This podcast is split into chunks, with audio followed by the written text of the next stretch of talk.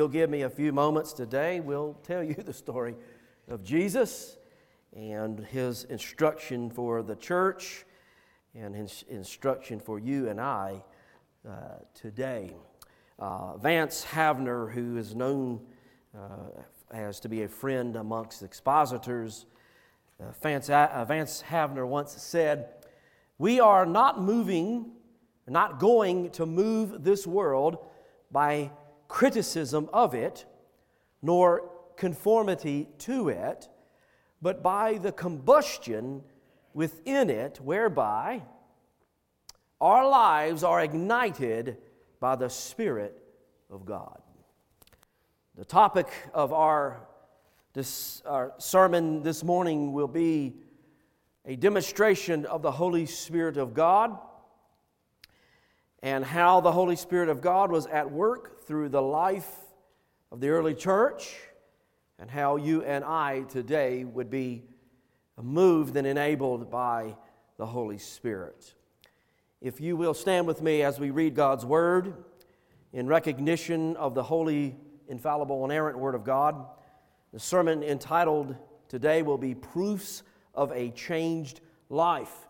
We'll begin chapter 2 in verse 1 and read through verse 13. Lord will permit me just a few moments this morning. We will preach and work through proofs of a changed life. Verse 1, chapter 2 When the day of Pentecost arrived, they were all together in one place. And suddenly there came from heaven a sound like a mighty rushing wind, and it filled the entire house where they were sitting. And divided tongues as of fire appeared to them and rested on each of them. And they were all filled with the Holy Spirit, and they began to speak in other tongues as the Spirit gave them utterance. Now there were dwelling in Jerusalem Jews, devout men from every nation under heaven.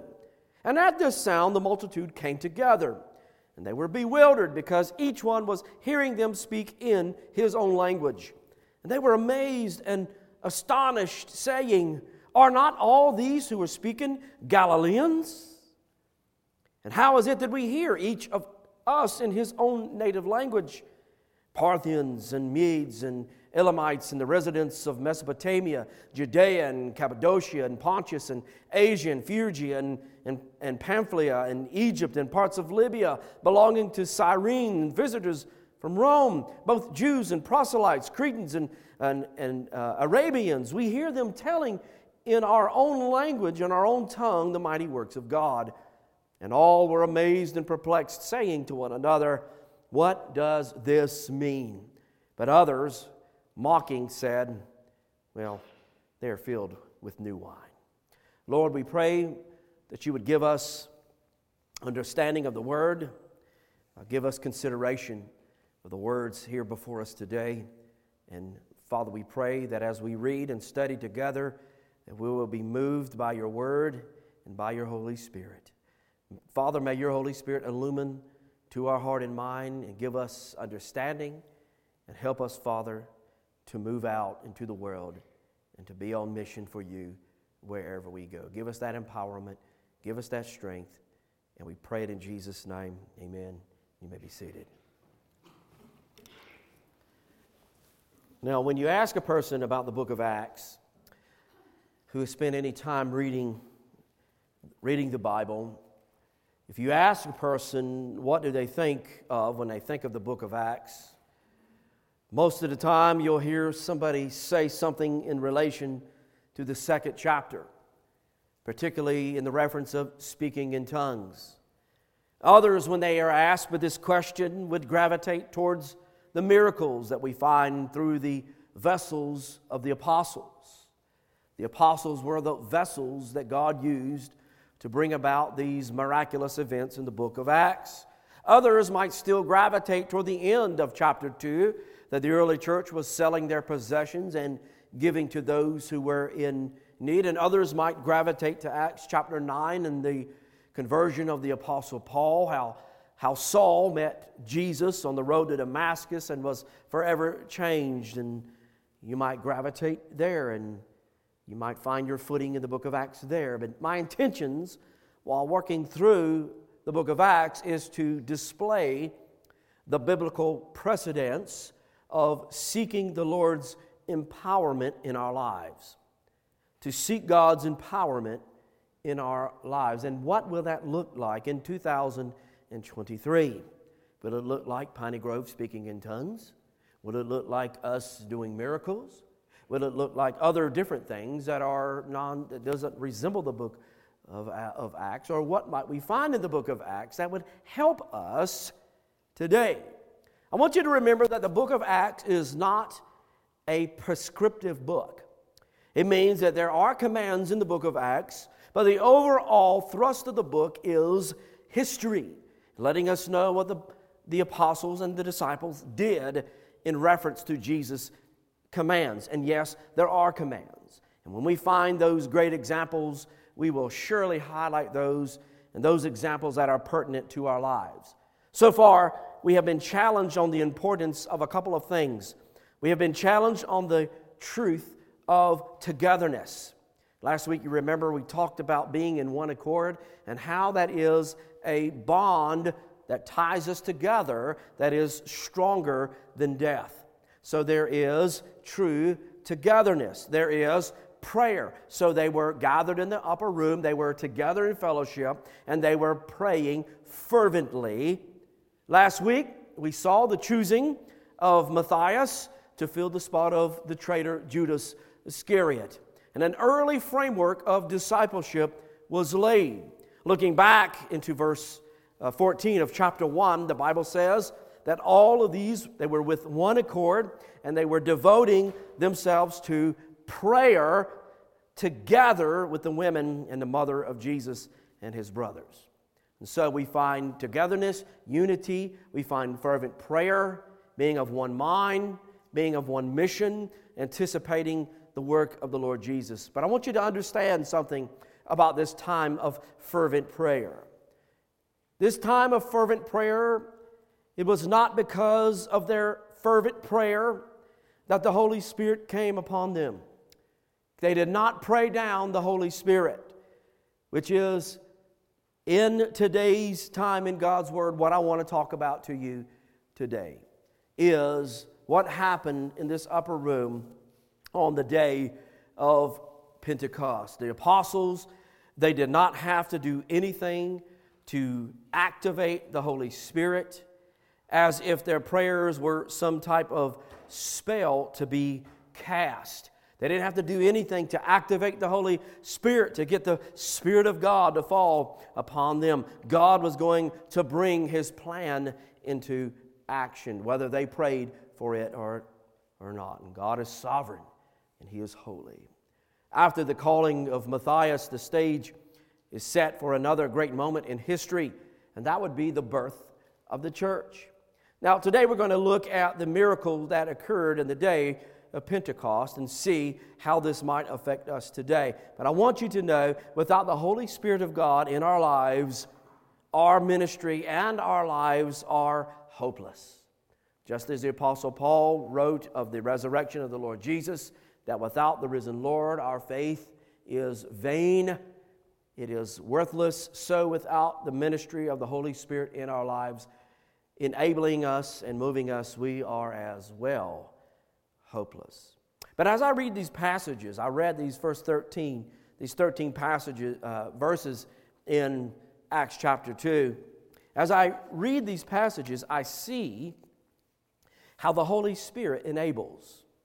How the Holy Spirit enables.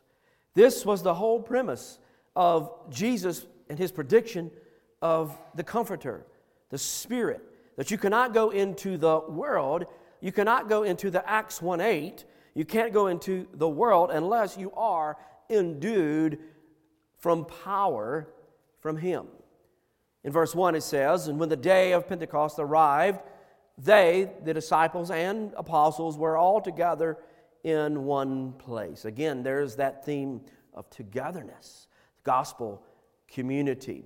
This is the first time in history, in what we would consider biblical history, where the Holy Spirit moved upon his people in this, in this way, in this most profound way. Now, his people are defined by the work of the Son, Jesus, and their mission is more now than just Jerusalem, but they can't go out in their own strength and in their own power. A proper interpretation of the law of God and the Torah, the writings and the prophets, a proper interpretation of God's word, and a charting through history would have shown that God is a God of the whosoever will. God is a God of the whosoever will. So it makes us think about uncleanliness. It makes us think about those that were pronounced unclean. And what we find is uncleanliness was not based upon ethnicity. Spiritual uncleanliness was never based upon ethnicity, but it was always based upon sinfulness and farness from God. Farness from God and sin. Now, the death and the resurrection of Jesus is bringing people closer, and better yet, the Holy Spirit brings them even closer together. Jesus said of himself, He said, I must go away so that the Comforter may come. And we find that in John 16 and verse 7. I must go away so that the Helper, the Comforter, the Holy Spirit, may come. Notice in verse 1, the day of Pentecost is mentioned, and in case we tend to overlook this, we want to talk about the importance of the day of Pentecost, and it is very important, the day of Pentecost. In fact, it is one of the reasons that we sit here today on the first day of the week. So I want you to chart with me as we talk about the day of Pentecost. Another name for this day, this very Jewish festival, was called the Feast of Pentecost. It was called the Feast of Weeks. It was called the Feast of Harvest. It was called the Feast of First Fruits. Day one of Pentecost would start the day after the Passover. The 50th day would be, or thereafter, would be this time of great celebration. Pentecost just simply means 50th. And so it would be held this 50 days from the feast, uh, for, a feast of first fruits. We find in Leviticus chapter 23, uh, verse 15 through 22. Leviticus 23, for those who might want that reference, verses 15 through 22. So here's where we track together. What is so important about the day of Pentecost? All right, according to Leviticus 23, there had to be a sacrificial lamb. And what was the criteria for this sacrificial lamb? Sacrificial lamb, as we read in Leviticus 23, is that you shall offer a male lamb, a year old, without blemish, as a burnt offering to the Lord. Now, Peter, writing in his letter that bears his name in chapter 1, verse 19, says this But with the precious blood of Christ, like that of a lamb, without blemish or spot. So now, Jesus is the true, everlasting Passover lamb. He is what they call the Paschal Lamb, the Passover Lamb, without spot, without blemish, who came to take away the sins of the world. So the Passover pictures the death, and the Feast of Passover pictures the resurrection from the dead, found in 1 Corinthians chapter 15. And what is born on the day of Pentecost? The church. The Feast of First Fruits took place the day after the Sabbath, following the Passover. Jesus rose on the first day of the week. And here's where we draw the connection. If Pentecost was 50 days later, seven weeks plus one day, then Pentecost also took place on the first day of the week. You and I meet together on the first day of the week because Jesus rose from the dead on the first day of the week, and the church was birthed on the first day of the week as well. So, Pentecost is very important for our history. Not only Jewish history, but our history as followers of Christ. In verse 2, so here's what happened. They're all together. Suddenly there came a sound from heaven, a mighty rushing wind, and it filled the entire house where they were sitting. And it was imperative that the Holy Spirit must come now. It had been 40 plus days, and Jesus was walking on the earth. And uh, after his resurrection, this is the perfect time. The Comforter must arrive now. Again, the disciples, they did not have to pray in order for the Holy Spirit to come. They didn't have to meet any criteria to unlock the sovereignty of God. If they did, then God wouldn't be sovereign. And so here God is, He simply sent His Son to, to dwell with them. He sent His Holy Spirit to, to dwell within them. And now they are witnessing this event. And they heard a sound from heaven. And I, I tried to get into the heart and mind of the evangelist Luke, who described it as best he could. If I could paraphrase Luke the evangelist, it might sound something like this. The disciples, they were just praying and waiting, and all of a sudden we heard this, heard this sound that we never, we never heard before. It sounded like a, a mighty wind that come through this whole upper room. And again, there was no mistaking this was a work from God Almighty. God was doing this. You couldn't have walked out of there and said, ah, they were drunk with wine, even though some did. There was no mistaking that this was a work from God. The Bible tells us in verse 3 then divided tongues as fire appeared on them, each of them, and it rested above them. What looked like a, a, flame of fire, a tongue of fire, rested over each one of them. They saw tongues like fire and it rested on each one of them. They were filled with the Holy Spirit, and they began to speak in other tongues as the Spirit gave them utterance. So they were all filled with the Spirit of God. They began to speak in other languages other than their own. And this would have been known, a known language throughout the whole world. Some try to attribute this to a heavenly language, but these are languages that were known throughout the world at that time. And see what Jesus said about the uttermost part. Do you remember what Jesus said about the uttermost parts of the world in Acts 1 and verse 8? What Jesus said about the uttermost parts of the world, we now see and hear through the languages. Because in one instance in history, there was a separating of humankind a dividing of the languages at the Tower of Babel. And now there is a bringing back together through the Son of God, Jesus Christ, and by a movement of the Holy Spirit. Where there was a separation, now there is a bringing back together under the work of Jesus and by the power of the Holy Spirit. The gift of tongues. So let's let's navigate here for a little bit. The gift of tongues was to let people know that the gospel is for the whole world and that what God was doing is authentic. This is a work of, of, of God. And so they spoke in other tongues. There was a bringing back together of the languages. For years, there would have been those who would advocate, and I know some folks, they would say, well, if you are truly um, spirit led, full of the Spirit, uh, you would be able to speak in tongues. I even know folks who would say that uh, if you're baptized and you come up out of the water and you don't speak in tongues, you're not genuinely saved.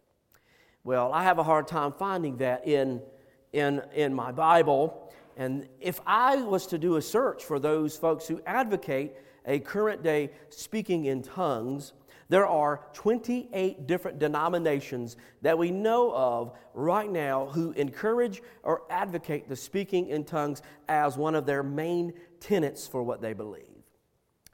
Now, may I say this? I have friends who are in some of these denominations, what I would consider orthodox denominations, in that they believe in the virgin birth of Jesus. They believe in his substitutionary atonement on the cross. And they believe he rose from the dead and was genuinely resurrected and that he died for their sins. And based upon that, they're my brothers and sisters in the Lord. But this is where we would divide. This is where we divide on what we, what we believe. I would never stand here today and say that speaking in tongues no longer exists. Why? Because the point of Acts, chapter 2, in the verses that I read, is not even about the teaching not even about the doctrine of speaking in tongues. And how do we know this? Well, there was no command other than to go. There was no command that ever says from the Holy Spirit of God, now you go and you speak in an unknown language. There is no command that we find that says that all Christ followers everywhere will speak in tongues. There's not a command that says, now you will go to your Jerusalem, Samaria, Judea, uttermost parts and speak in tongues there. No, there was no command that was given. And so there is no reason, there is no point to make the gift of tongues the main point of chapter 2 in the book of Acts. When speaking in tongues becomes more important as far as how spiritual or how, how holy a person is, then they aren't giving glory to God as that gift. I have issue with that. The point was God was bringing many people together for this great work at this time in history, and the Holy Spirit represented by speaking in an unknown language was that indicator. God is doing this. God is bringing the globe, the globe together. He's bringing people together.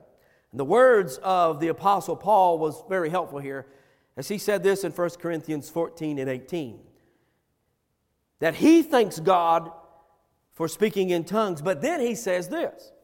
Listen to what Paul says. Hopefully, we know this verse, very familiar verse. 1 Corinthians 14, verse 19 says, Nevertheless, in church, I would rather speak five words with my mind in order to instruct others than 10,000 words in a tongue. And that word there is an unknown language. In short, the gift of tongues is served as a purpose, as we will find every miracle that we find in Scripture. Now, here they are in this upper room. It was bringing together a people group, a people of God, and to authenticate that this was a work from the Lord. How do we know this? How do we know that this was a bridging together and bringing about all people groups? How do we know that this was people from around the globe? Well, we look at Scripture. We believe that Scripture interprets Scripture. Amen. Acts chapter 2, verse 5 says, Now they were dwelling, there was dwelling in Jerusalem Jews, devout men from where? From every nation under heaven. God is bringing together people to go out to the world. But what do we learn from this movement of the Holy Spirit in this upper room? Do we learn that we should be speaking in tongues or that we're not spiritual if we don't? Or are we missing something? What are we missing? The tongues of fire symbolize the powerful witness of the church to the people. And here are three signs that prove the coming of the Holy Spirit.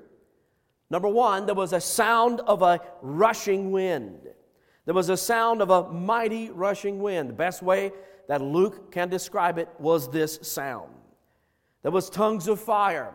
They spoke in this, these languages, unknown languages, or uh, languages that were not known to the person. And here is the kicker. Here's what I want us to take away from this. Here is here is how we see three signs that prove the coming of the Holy Spirit.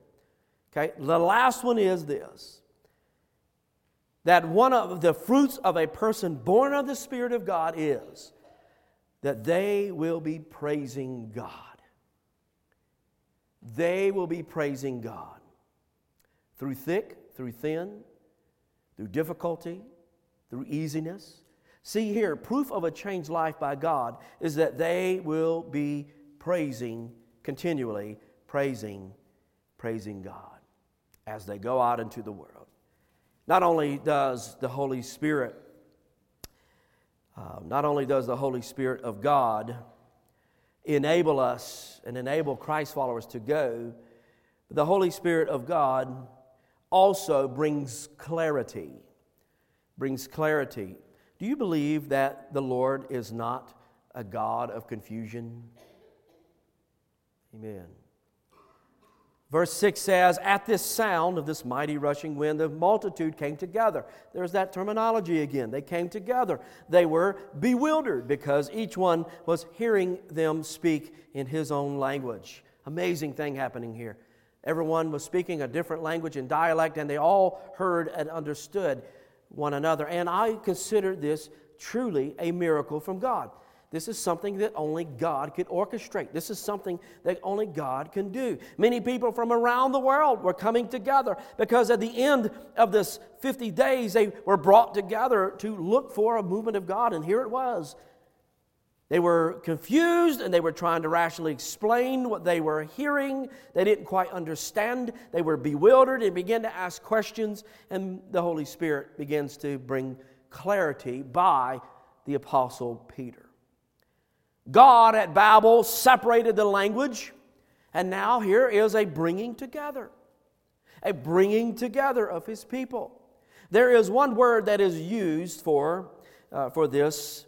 Um, some translations use for tongues or languages. And the King James uses both of those, tongues or language. You might have a, a Bible that just translates tongues or simply language, or both or one or the other. There's one word that is used uh, in both of those terms. The word is where we would get our word dialect from. And another occasion would be where we get our word for glossary. All right? So one would be glossary of words, and the other would be dialect, meaning this. Not only were many languages represented there, but there were also other dialects within those languages. Look at verse 7. And they were amazed and they were astonished and they were saying, Are not all the, these who are speaking Galileans? And we've seen this before when Peter was being pressed about whether or not he was a servant of Jesus. Remember when he was standing and they said, Hey, aren't you one of his disciples? You're one of them. We know you are. What gave, what gave Peter away? It was his Galilean accent. And so, who are all these who are speaking? Galileans? And how is it that we hear each of us in his own native language? How can I understand all these dialects from all over? As we already seen in verse 5, these are people all over from all over the globe. Initially, there is confusion and they begin to ask questions. I mean, who could blame them for asking questions? I mean, this is a new era. To be amazed, look at that in verse 7. To be amazed is, means to be beside oneself. So I'm amazed so much so I'm beside myself and I'm, I'm just, you know, I, I really don't know how to comprehend what I'm seeing. And then to be astonished is to continue in this wonder. Have you ever just, you saw something and you couldn't hard believe it and you just like froze? You ever been there? You saw something, you couldn't, you couldn't get, get your mind around it, and you're trying to, to process it, and you, and you are astonished, or you continue in this wonder. I want to give you an example that might help you visualize this um, this amazement and astonishment. Okay, so one day, I returned home after being gone for a few hours. All right, and um, I walk into the house and I find my dog Franklin, who was a puppy at the time. He had chewed up a stack of napkins, styrofoam bowls, little plastic plates, and a couple of light bulbs. Yes, and here's a picture of him. The proof is in the pudding, as they say. Uh, Franklin is laying over there. It's hard to see him, but He's laying there with this sad look on his face. So I stood there, walked in the door in amazement, going over in my head, what am I seeing? And then astonished that he was able to chew up light bulbs without injury. And then, after being amazed beside myself and being there in astonishment, standing there, continuing in wonder. You can change that slide. Then I went into discipleship mode or dis- discipline mode. Yeah. Discipline mode followed. Those in the upper room, we don't see this, this discipline here, but what we do find is beside themselves and continuing in this wonder, just to remind them of the ends of the earth. They hear these languages from all over the place to remind them that it's not just about Jerusalem anymore. It's about the Parthians, the Medes, and the uh, Elamites and the residents of Mesopotamia and Judea and Cappadocia and Pontus, which is parts of Asia, and Phrygia and Pamphylia, which is parts of Asia, little segments of Asia Minor, and then Egypt and parts of Libya belonging to Cyrene and visitors from Rome, which would indicate that they're talking about the known world. Rome was the world at that time. Rome was the known world at that time. Both Jews and proselytes and Arab countries, Cretans and, and um, Arabians, we, we hear them telling in their own tongues the mighty works of God. We can understand one another. And they were all amazed and perplexed, saying to one another, Well, what does this, what does this mean? It's a good question. What does all this mean? Here is a question I think that we ask. The Holy Spirit gives clarity and not confusion. The others said mockingly, Well, they were filled with new wine. They're drunk. I mean, it's barely nine o'clock in the day. It's early in the morning, and here they are drunk with some type of new wine. And you know, there will always be mockers. There will always be people who will mock a work of the Lord. There will always be those who doubt the work of, of God. But I want you to notice what Peter does to denounce said mockery and skepticism. Now, we'll dive into this a little bit more next time we jump into Acts, the 1st of February. But I want you to notice what Peter does. So, glance with me very quickly, verse 14. Peter, standing with the eleven, lifted up his voice and addressed and addressed them. What does Peter do? What does Peter do? He begins to preach. He begins to expound from God's word, walking through their history, condemning those who condemn Jesus. See, the clarity comes through the Holy Spirit and the proclamation of the Word of God. Clarity comes through the gift of the Holy Spirit and the proclamation of the Word of God. Every time we open God's Word, we ought to ask, God, what are you saying? What can I know of God? What can I know of Jesus? What can I know about my fallenness? And God, how can I be counted justified? Then we as the church ask, what do we need to do? What do we need to do? Or in verse 12, what does all this mean? What does this mean? What do we learn from these verses in regards to what do we need to do? What is it that compels us in these 13, 14 verses, even? I want you to notice three things that immediately precede the outpouring of the Holy Spirit. Number one, they were a complete congregation. They were a complete congregation. There was a precedence that was set to meet together in one accord. We find this in Hebrews chapter 10, verse 24 and 25, where the author of Hebrews says, Do not forsake the assembling together, doesn't he?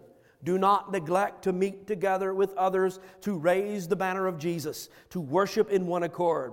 They were all in one place and there were no absentees. They didn't have to take and they didn't have to take roll.